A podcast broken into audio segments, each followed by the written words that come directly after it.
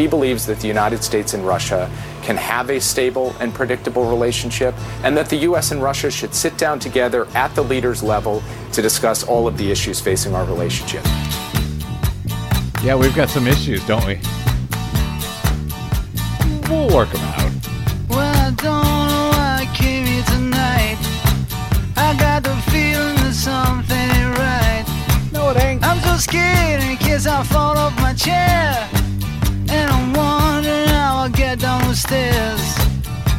Clowns to the left of me, jokers to the right. Here I am, stuck in the middle with you.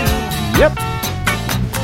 From Pacifica Radio in Los Angeles, this is the BradCast as heard on KPFK 90.7 FM in LA, also in Red Bluff and Redding, California on KFOI, Round Mountains KKRN and Eureka's KGOE.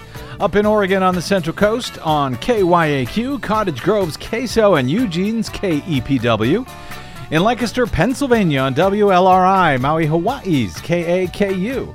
Columbus, Ohio's WGRN, Palenville, New York's WLPP, Rochester, New York's WRFZ, down in New Orleans on WHIV, out in Gallup, New Mexico on KNIZ, in Concord, New Hampshire on WNHN, Fayetteville, Arkansas's KPSQ, in Seattle on KODX, Janesville, Wisconsin's WADR, and Minneapolis, St. Paul's AM 950. KTNF. We also stream coast to coast and around the globe every day for your listening convenience. On the Progressive Voices channel, Netroots Radio, Radio for Humans, FYI Nation, NicoleSandler.com, Radio Free Brooklyn, Workforce Rising, No Lies Radio, Verdant Square Radio, and Detour Talk, amongst others.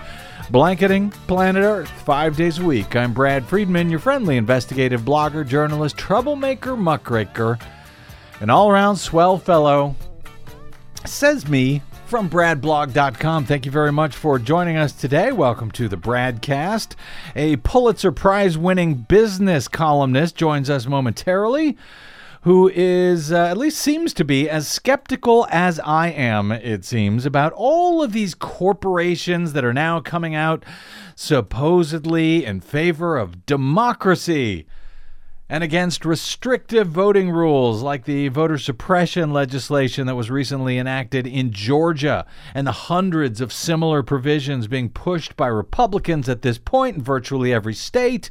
But lo and behold, we've got corporations now coming out on the side of democracy. So everything should be fine because if there's anything that corporations believe in, more than democracy. I just don't know what it is. Gosh, you sound a little cynical about corporations to the rescue. What, me? Hi, Desi Doyen. Hi.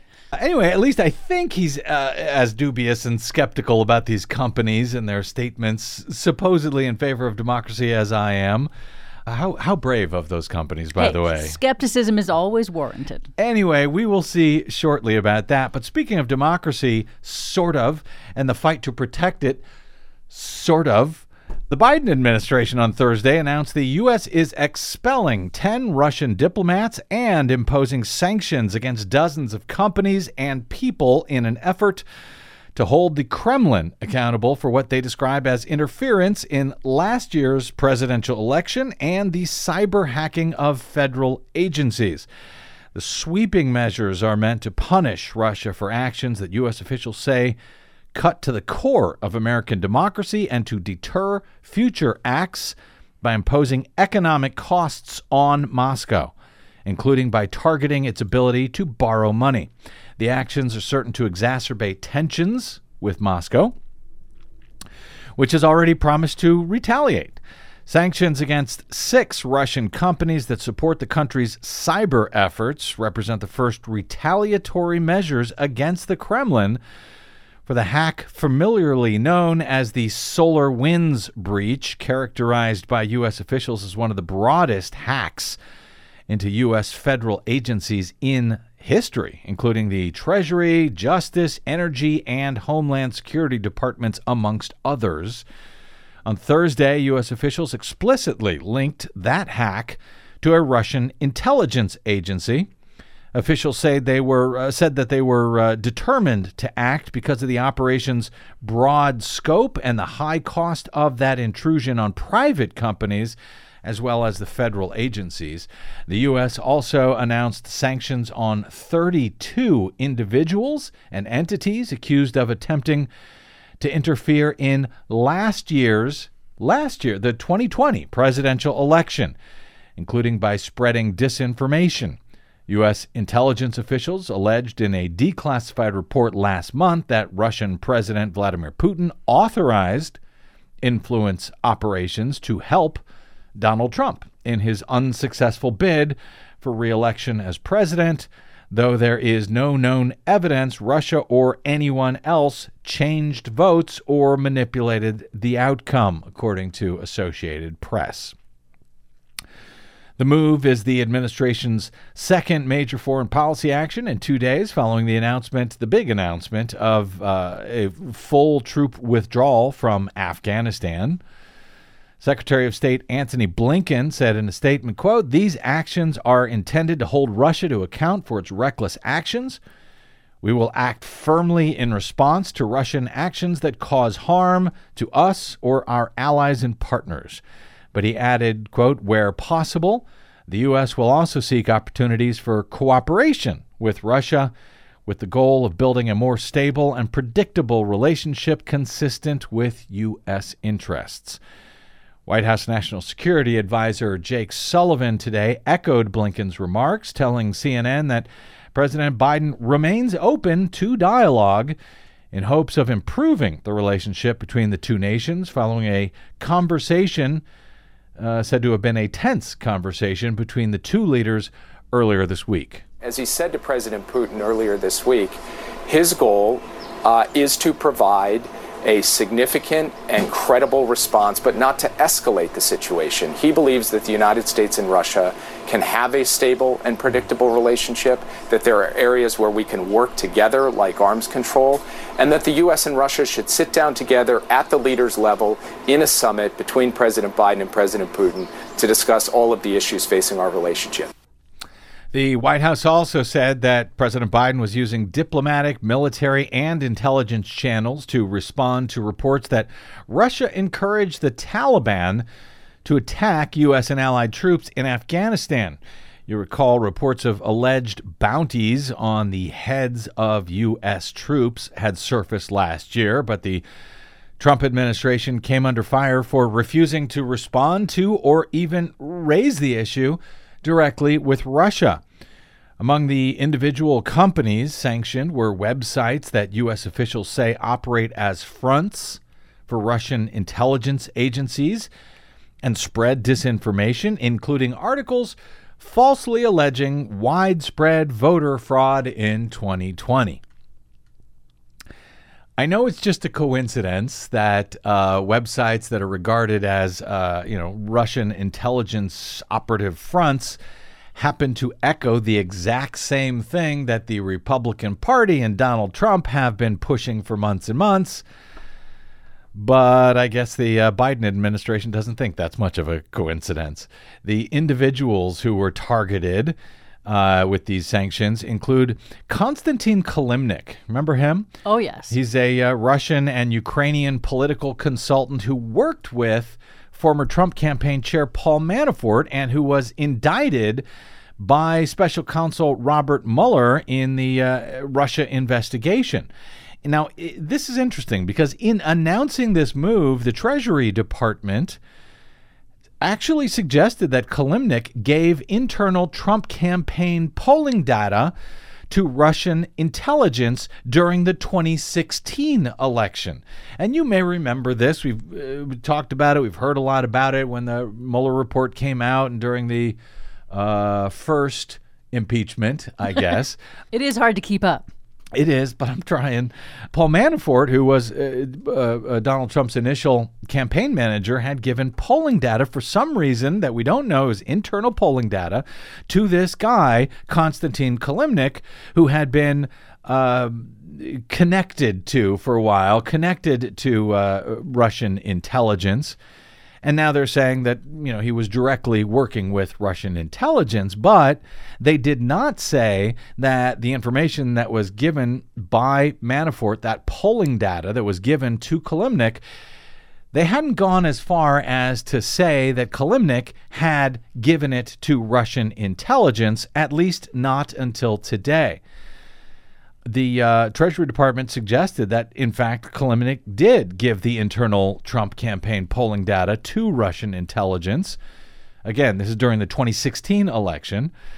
Uh, the uh, announcement uh, today says, quote, during the 2016 U.S. presidential election campaign, Kilimnik provided the Russian intelligence services with sensitive information on polling and Trump campaign strategy. So that goes further than any previous assessment of the fate of that internal Trump campaign polling data that Paul Manafort had notoriously shared with Kilimnik during the 2016 uh, campaign. For example, the Mueller investigation uncovered that Manafort had directed his associate, Rick Gates, to provide Kilimnik with that polling data repeatedly throughout the summer of 2016, but the Mueller investigation was unable to conclude what Kilimnik then did with that information afterwards. The 440 448 page Mueller report released in a redacted version uh, uh, in April of 2019, stated the office, speaking about the special counsel's office here, the office could not assess what Kilimnik or others may have, uh, or, or, or others he may have given it to, actually did with it. So that's sort of where the Mueller report stops on that information. And then there was that 966 page bipartisan Senate Intelligence Committee report, which for its part stated the committee, the Intelligence Committee, was unable to reliably determine with whom Kilimnik further shared that information and that the committee did not obtain records showing that Kilimnik passed on the polling data. The uh, national security website Just Security today suggests that the Treasury Department's new statement raises questions about why this information is coming out now and why the special counsel's office, Robert Mueller's office, did not have access to it during its investigation. They ask, was it not available then, or did it did it exist but was not provided to the Mueller team at the time? For now, that question remains unanswered, but it does seem worth highlighting here because the Biden administration may, this could suggest that it may have received information that was previously withheld by the Trump administration on all of this. I don't think anyone would be surprised if that turns out to be the case. You wouldn't be surprised, but this is the first sign that we have actually seen of that, at least in regards to this particular investigation. So just, you know, bookmark that for now, sticking a pin in that for now, because I think it. Uh, might come back later. It might come back in the days ahead. And meanwhile, after the sanctions were announced on Thursday, Russian Foreign Ministry spokes, uh, spokeswoman Maria Zakharova warned that, quote, such aggressive behavior will undoubtedly trigger a resolute retaliation.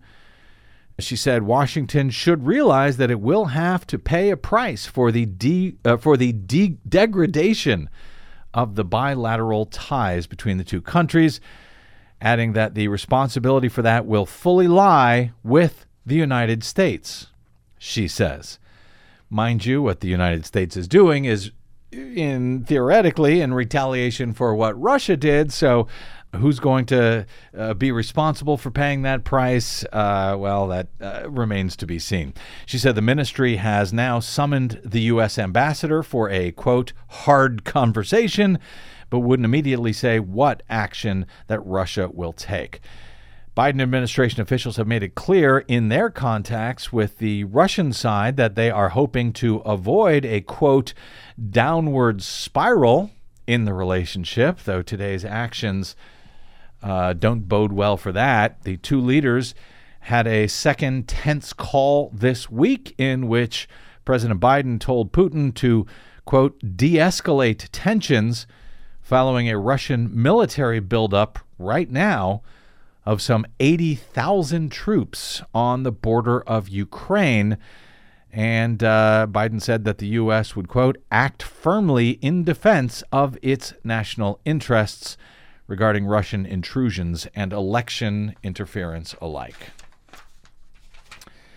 So uh, that's going well. uh, so Hey, at least somebody is stepping up to do something about these things. I guess, yes. Uh, it, would, it would be nice if we had more information. Yes, That's all I'm I saying. agree. But we are beginning, I guess, to learn more. At least we are learning how much we still do not know. So, as we've noted for some time, the uh, cleanup on aisle 45 uh, is going to be continuing for a while, it seems. We will do our best to stay on it until there is somehow, somewhere, for someone, some kind of real accountability for the hell that this nation has been put through over the past four or five years, including at the uh, U.S. Capitol on January 6th. When it was attacked, thanks in no small part to Donald Trump's lies about election fraud, which were either echoed by him or echoed after him on uh, some of these websites that uh, the U.S. is calling out as uh, disinformation sites today. All of that, of course, is uh, also fueling the continuing Republican attempts to double down on the lies that led to the U.S. Capitol attack, amongst other things, as new voter suppression laws are being instituted by state lawmakers around the country, Republican state lawmakers, even as Republicans in Congress are doing a great job of preventing new laws that would help to protect and expand democracy. God forbid. And while Republicans uh, don't seem to care that voters oppose measures that make it harder to vote, hundreds of businesses and corporate executives this week have now issued a statement in support of democracy. Sort of. Mostly. I will look that gift horse in the mouth next with Pulitzer Prize winning business journalist Michael Hiltzik. That's next on the BradCast. I'm Brad Friedman.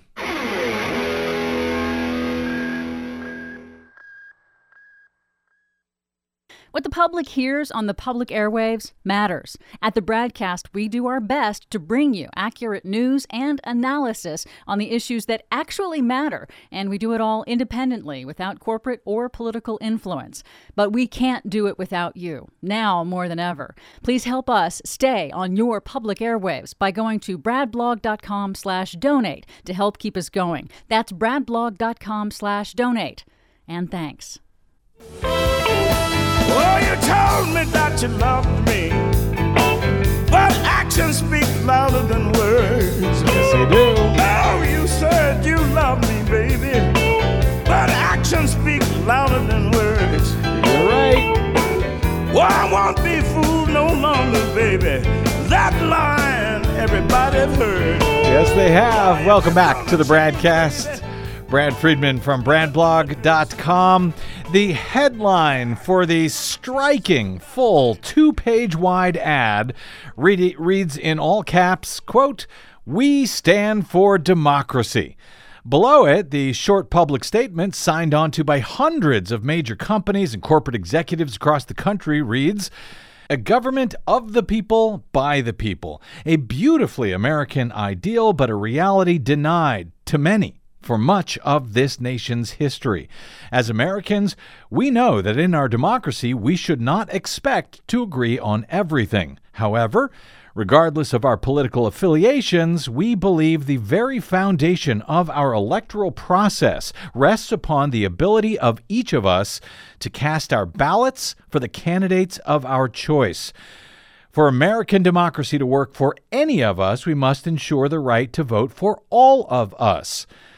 We all should feel a responsibility to defend the right to vote and to oppose any discriminatory legislation or measures that restrict or prevent any eligible voter from having an equal and fair opportunity to cast a ballot. The uh, statement concludes Voting is the lifeblood of our democracy, and we call upon all Americans to join us in taking a nonpartisan stand for this most basic and fundamental right of all Americans. Amazon, Google, Warren Buffett, and hundreds of other companies and executives signed on to the new statement released on Wednesday, published, as I say, as a full two page ad in the New York Times, the Washington Post, and other papers, opposing, quote, any discriminatory legislation that would make it harder for people to vote. It was, as the New York Times describes it, the biggest show of solidarity so far by the business community as companies around the country try to navigate the uproar over Republican efforts to enact new restrictive election rules in almost every state. The statement was organized in recent days by Ken Chenault, a former chief executive of American Express, and Ken Frazier, the chief executive of Merck, both black executives who had organized a similar group statement about two weeks ago, signed by more than 70 black executives at the time. That helped lead Atlanta based companies like Coca Cola and Delta to come out against Georgia's newly adopted voter suppression law, which makes it more difficult to vote by mail, limits the use of drop boxes, bans the distribution of food or water on, vote, on long voting lines, typical in certain parts of the Peach State, and allows the partisan GOP state legislature to replace bipartisan county election boards with a single partisan person who will be able to undermine elections or even overturn their results. The letter by the black executives also led to Major League Baseball choosing to pull this year's All Star game and draft from Atlanta and moving it to Denver. That enraged Republicans, leading uh, to them calling for boycotts of Major League Baseball and Delta and Coke and a great example of that so called cancel culture that they pretend to abhor. The new statement, which was also signed by companies like General Motors, Netflix, Starbucks, represents the broadest coalition yet to weigh in on the issue. The statement does not address specific election legislation in states where Republicans are attempting to enact similarly restrictive voting measures among them key battlegrounds such as Texas, Arizona, and Michigan.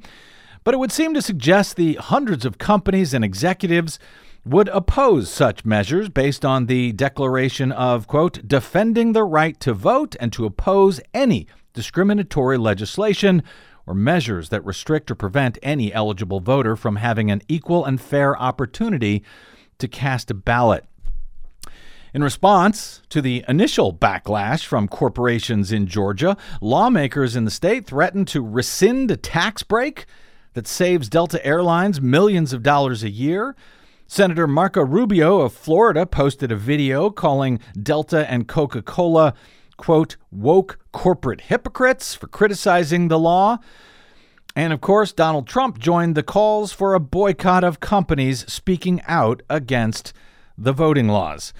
Before the mass statement was published on Wednesday, Los Angeles Times Pulitzer Prize winning journalist and business columnist Michael Hiltzik, commenting on a Zoom meeting reportedly held over the weekend with more than 100 business leaders to discuss their plans for what appears to have been Wednesday's landmark statement, cited what he described as, quote, the best joke offered in recent days by that superb comedy stylist, Senator Senate Minority Leader Mitch McConnell, who responded to the backlash last week with this insanely hypocritical statement. My warning, if you will, to corporate America is to stay out of politics. It's not what you're designed for. You get my drift. If I were running a major corporation, I'd stay out of politics. Next time we play that clip, I think we need to end it with a, uh, a rim shot.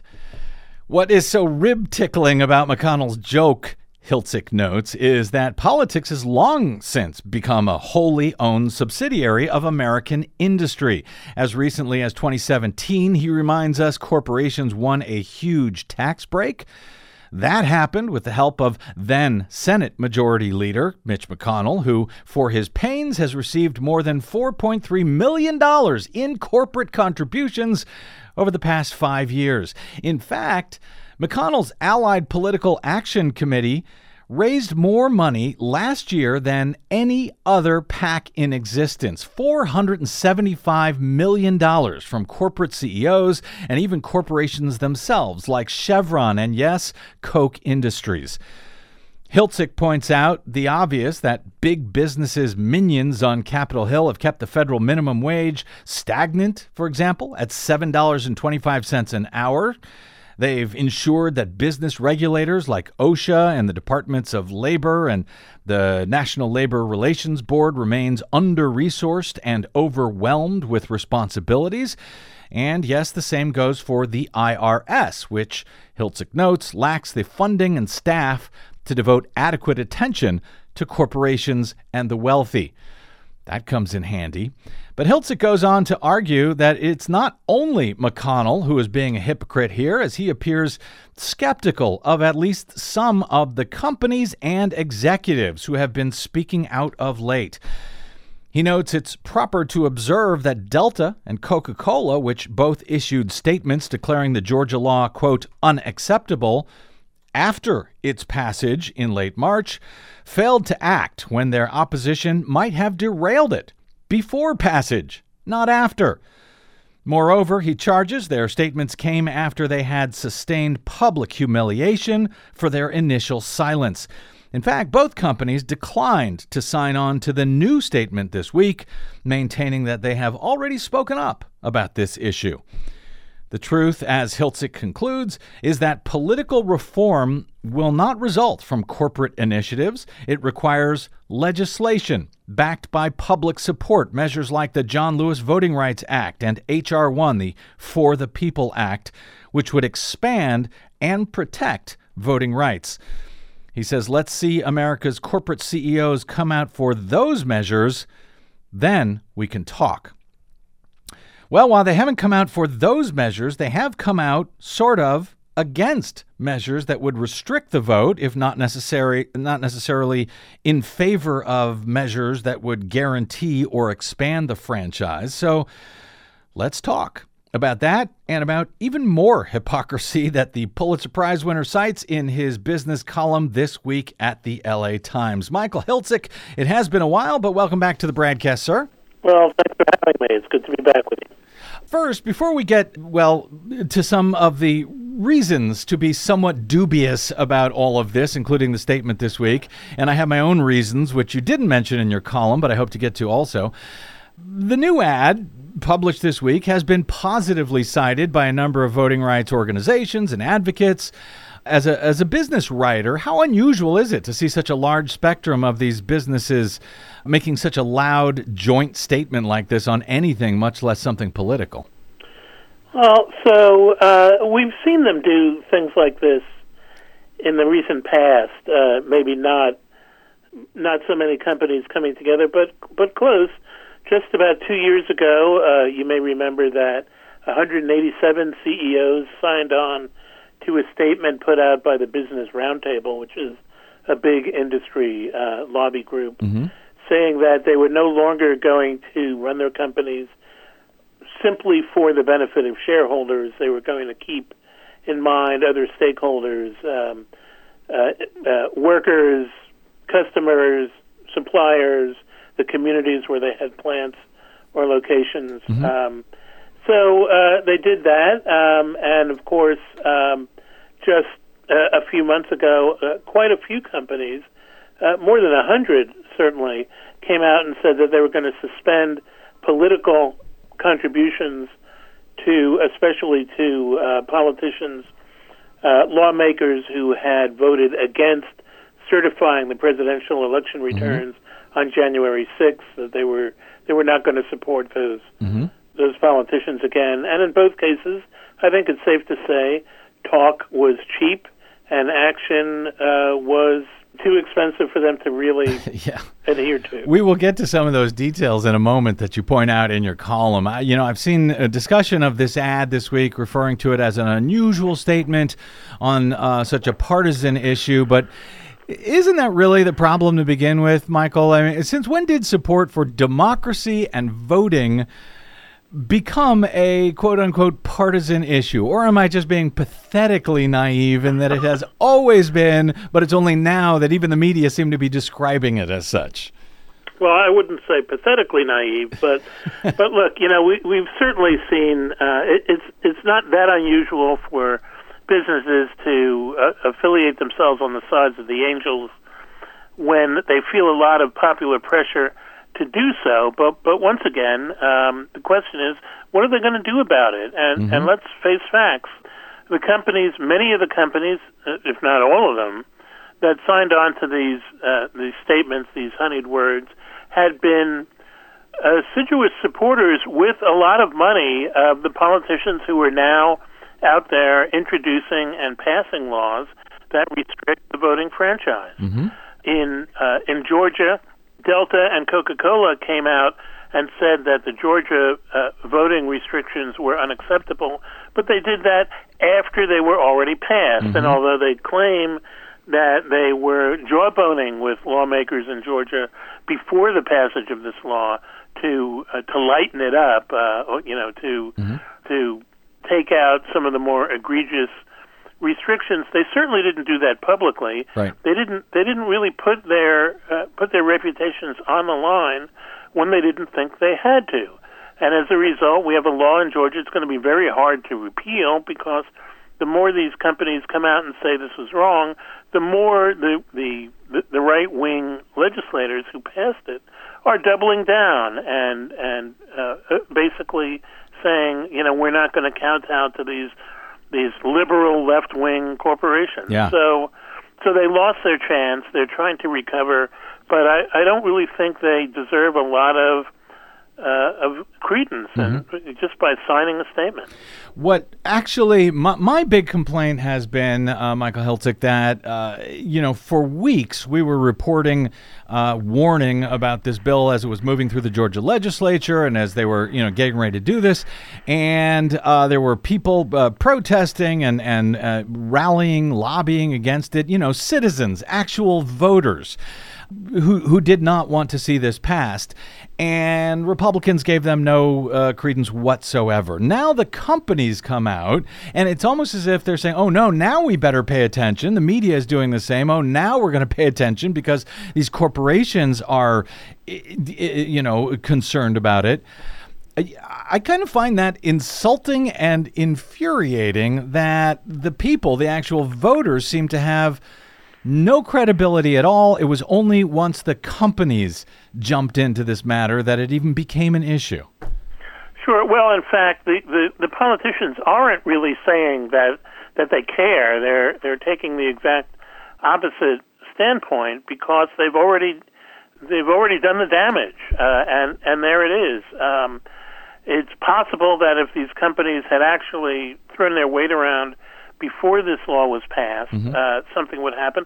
And it's possible, let's face it, that now that American industry has has said it's going to throw its weight around, that other states that have been contemplating these sorts of laws might think twice. Mm-hmm. But, but but there's no evidence as yet that they've stopped the the march of mm-hmm. voting restrictions in in red states at this point. And, and of course, the, the the problem is that the companies they've signed a statement, but none of them has said what they're going to do about it. Uh, the only business entity that actually has taken action is Major League Baseball, which, as we all know, uh, withdrew the All Star game this year from Atlanta and moved it to Denver.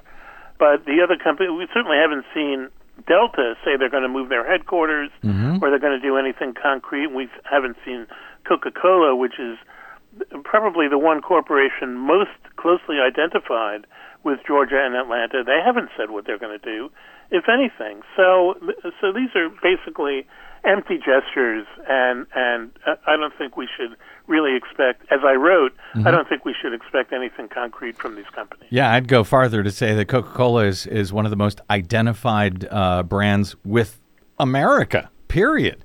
Yeah, right up there with Levi and, yeah, Major League Baseball. Um, uh, uh, also, uh, there was apparently some controversy on this uh, recent statement from some of the executives about including this part of that statement. Quote, we all should feel a responsibility to defend the right to vote and to oppose any discriminatory legislation or measures that restrict or prevent any eligible voter from having an equal and fair opportunity to cast a ballot. That sort of seems to be the whole heart of the statement, and yet some of these folks uh, seem to be against that. And uh, I guess the, the leaders of the group, Ken and Ken, insisted it stay in. But uh, What should we glean from that? It seems to underscore uh, your skepticism uh, about all of this, doesn't it?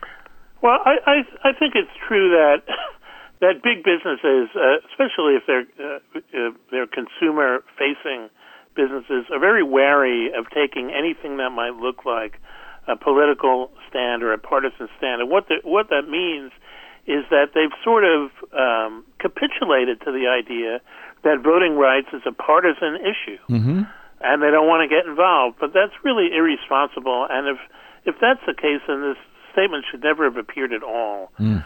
Uh, the fact is that that these companies have already voted with their wallets in favor of this sort of behavior Yep. because they've supported these politicians, and let's face it, they're, they're going to continue to support these politicians Yeah. if they think there's something they can get out of it.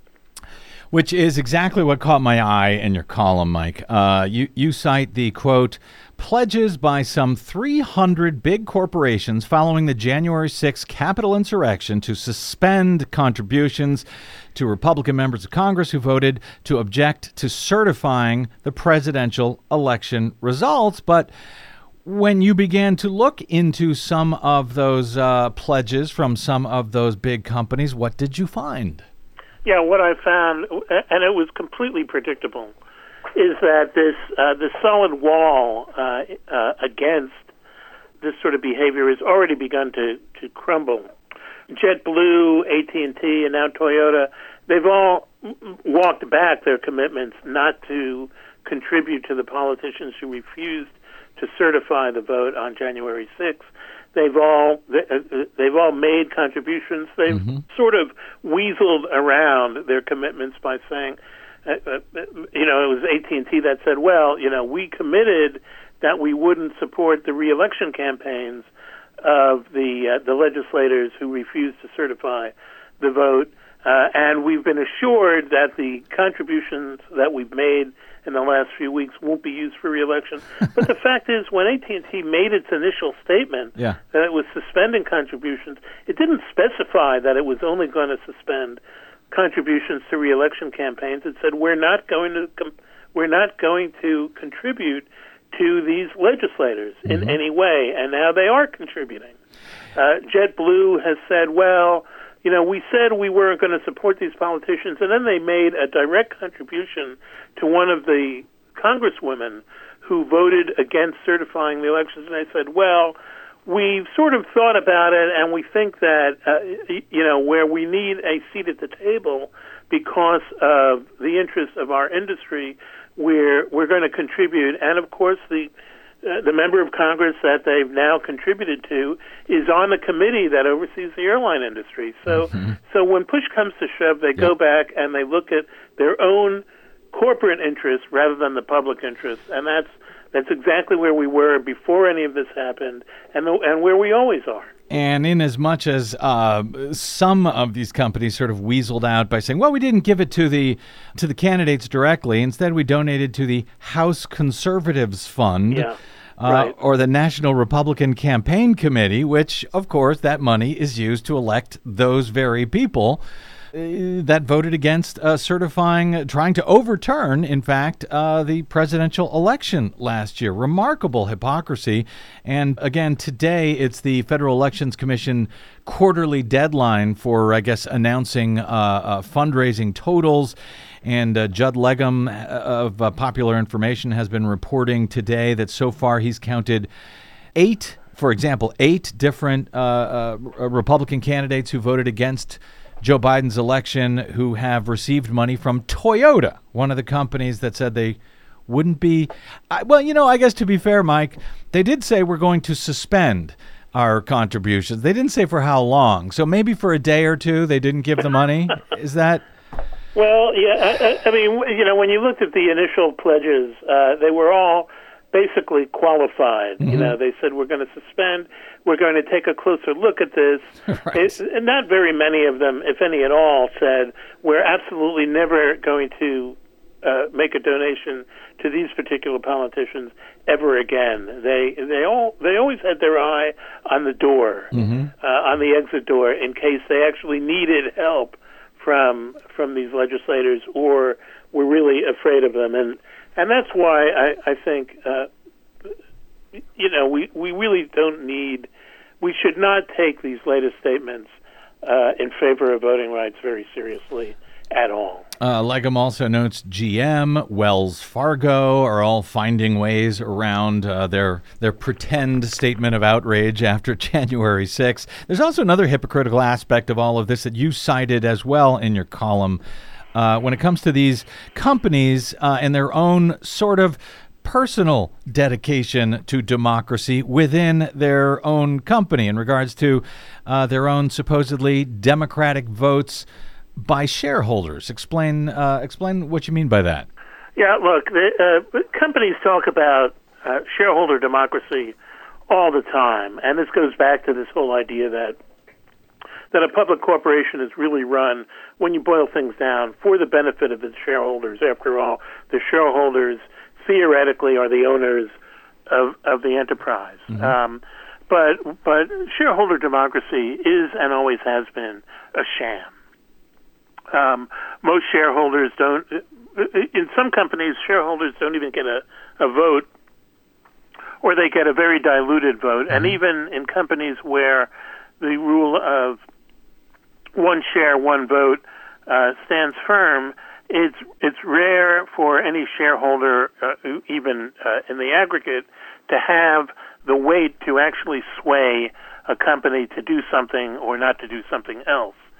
So, uh, if you look at the history of shareholder votes on shareholder resolutions, and these are uh, resolutions that can be put on a, a company annual meeting agenda mm-hmm. for a, for a, a vote by shareholders.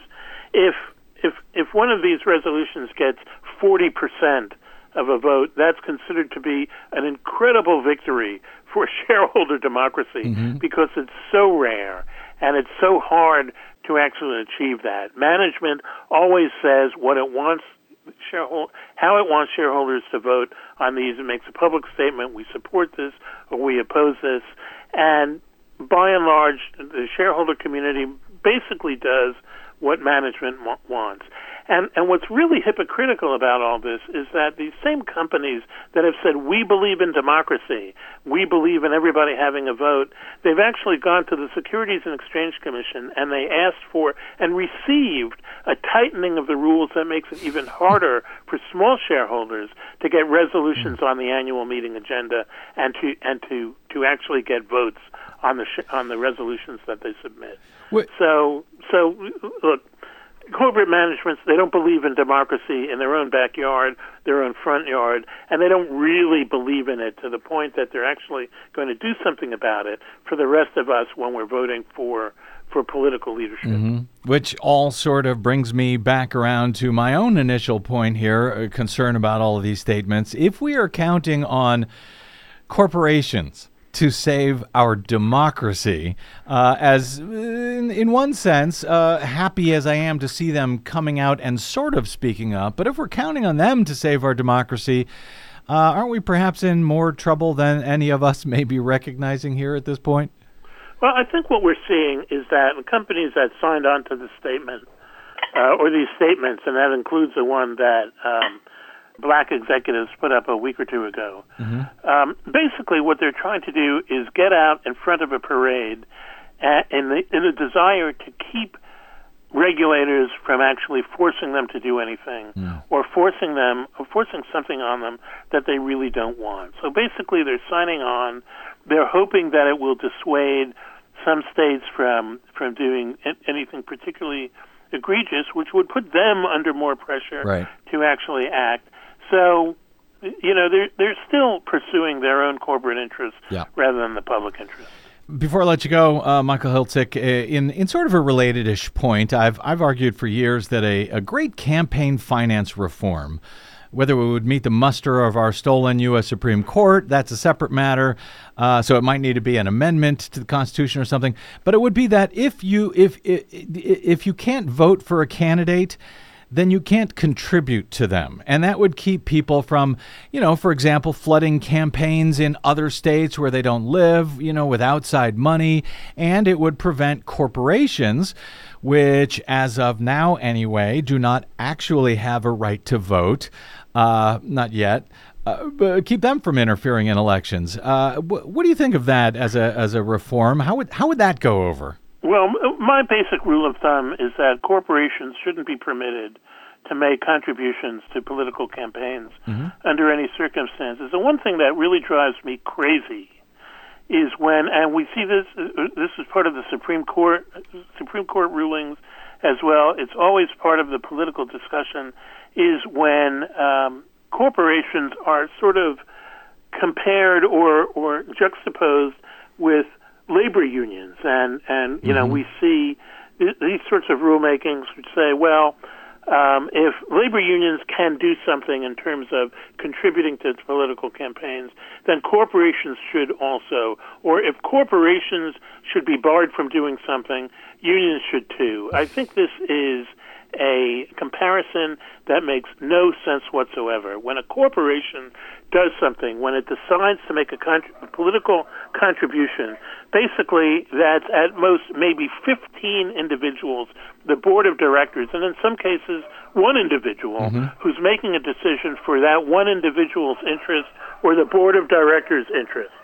When a union makes a contribution, it represents hundreds, thousands, maybe hundreds of thousands of individuals who are members who all have a vote on union policy. Mm. So these are very different things, and basically, I think unions should have the the the, the, the leashes taken off them. They should be able to make any contributions they want because they represent basically a popular viewpoint, and corporations should have no right to make contributions at all because they're only pursuing very narrow interests and not the public interest.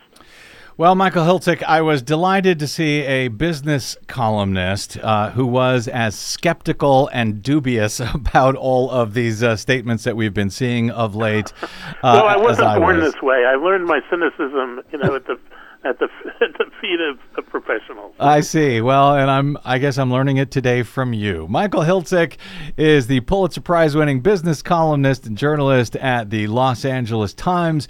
You can find him and hold him accountable on the Twitters at Hiltzik M. Mike, always great speaking with you, my friend. Uh, greatly appreciated. Look forward to doing it again soon.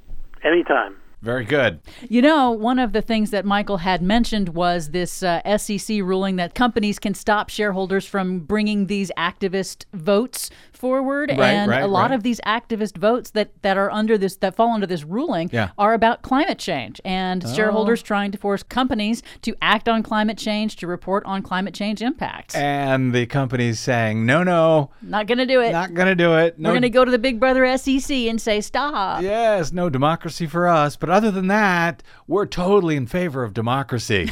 I am so cynical today. I'm sorry about that. Anyway, quick break. And oh, who's up next, Des? Me. Right. The Green News Report straight ahead on the BradCast. I'm Brad Friedman.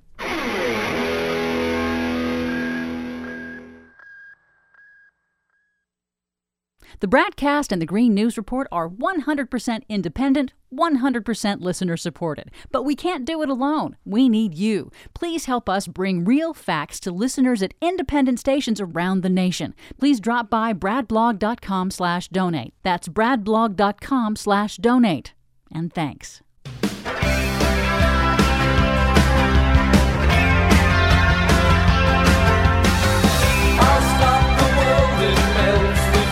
Okay, Desi Doyen, I've got a uh, follow up to one of the stories that you're about to cover here that I want to make sure we have time for. So let's get straight to it. First, our latest Green News Report. The annual threat assessment describes an array of threats we are facing in the coming year. U.S. Global Threat Assessment warns climate change is a clear and present danger. Japan insists the water is safe. Fukushima's radioactive water to be dumped into the ocean. Plus, to combat climate change, France moves to ban short flights. How does that combat climate change? Don't tell me. All of those stories and more straight ahead from BradBlog.com. I'm Brad Friedman. And I'm Desi Doyen. Stand by for six minutes of independent green news, politics, analysis, and snarky comment. Ecological degradation and a changing climate will continue to fuel disease outbreaks, threaten food and water security, exacerbate political instability and humanitarian crises. Okay, yeah, but other than that, why is climate change a problem? This is your Green News Report.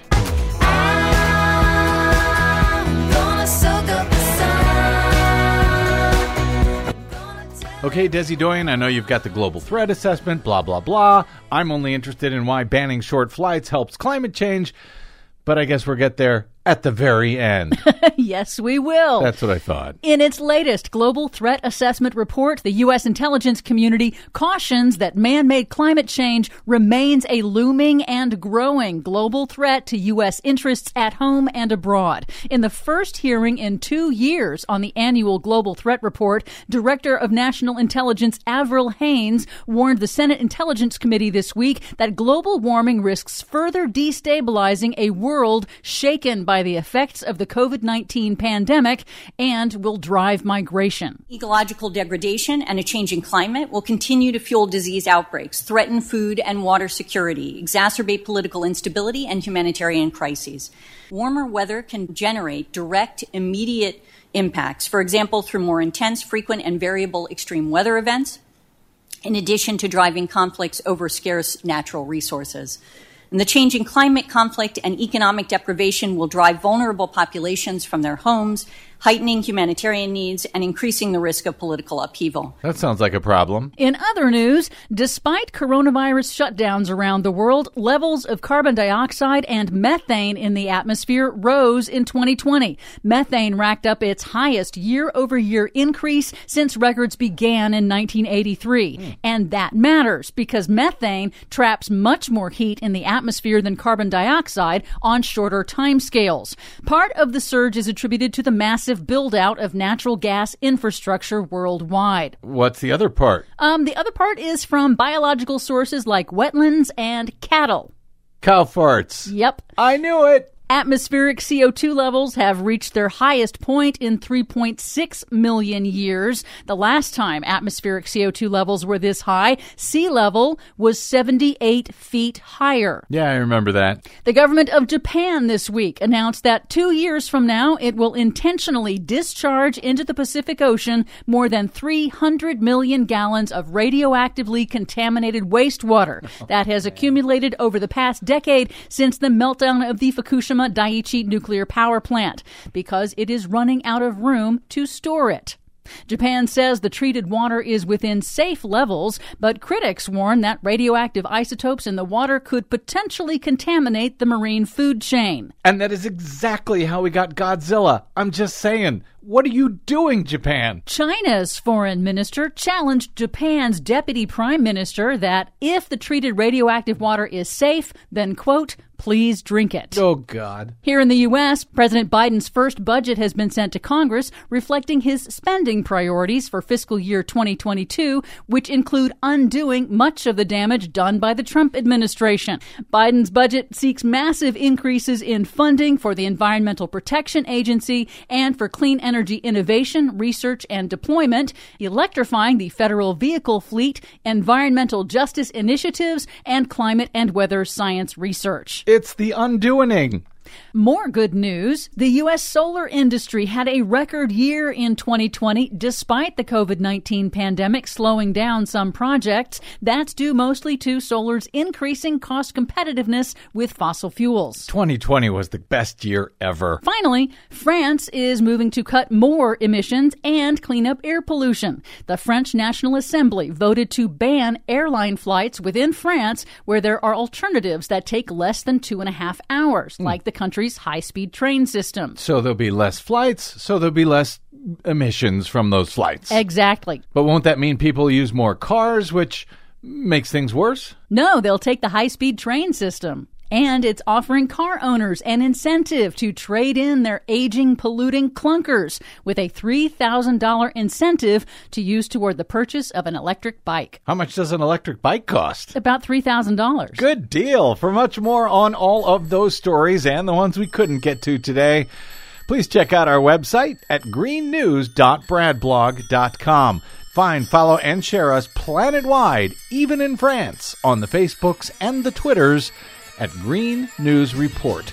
I'm Brad Friedman. And I'm Desi Doyen. And this has been your Green News Report. I want to ride my bicycle. I want to ride my bike. I want to ride my bicycle. I want to ride it where I like. Say black, I say white. Say black. You know, any show that we can end with Queen uh, Is a can't good be all that bad. Uh, as promised, uh, a follow-up on that on this uh, troubling story about Japan dumping all of its nuclear contaminated uh, radioactive waste into the ocean. Yeah, a process that is expected to take decades. Yeah, and uh, you mentioned already that uh, the Chinese foreign ministry is not happy about it. They're saying because Japan is saying, "Oh, it's totally safe," uh, and they say, "Of course, if you think it's so safe, why don't you drink it?" South Korea is not happy about it. Well, the Japanese government, this is according to The Guardian today, the Japanese government has been forced to quickly retire an animated character dubbed Little Mr. Tritium that it had hoped would help win support for its decision this week to release more than 1 million tons of contaminated water from the Fukushima Daiichi nuclear power plant into the sea, according to The Guardian. Although the water will be treated before being discharged, it will still contain tritium, which is a radioactive hydrogen isotope represented on a government website by a cute fish like creature with rosy cheeks. Adorable radioactivity. Little Mr. Tritium. Little Mr. so Tritium. cute. The uh, character's appearance in an online flyer and video on the Reconstruction Agency's website, however, angered Fukushima residents. Uh, 82, an 82 year old uh, Fukushima fisherman told the Kyodo News Agency it seems the government's desire to release the water into the sea takes priority over everything. The gap between the gravity of the problem we face and the levity of the character, he said, is huge. Uh, the Reconstruction Agency oversees the recovery efforts in the region that was destroyed by the March 2011 earthquake, tsunami, and nuclear meltdown. And they removed the promotional material on Wednesday, a day after it first appeared. Experts say tritium is harmful to humans only in large doses, and that with dilution, the treated water possesses no scientifically detectable risk. But the character was created to explain that the re- release of tritium into the sea is standard practice at nuclear power plants around the world. It is? Really? Local fishing uh, communities say that the water's release will destroy a decade of hard work to rebuild consumer confidence in their seafood.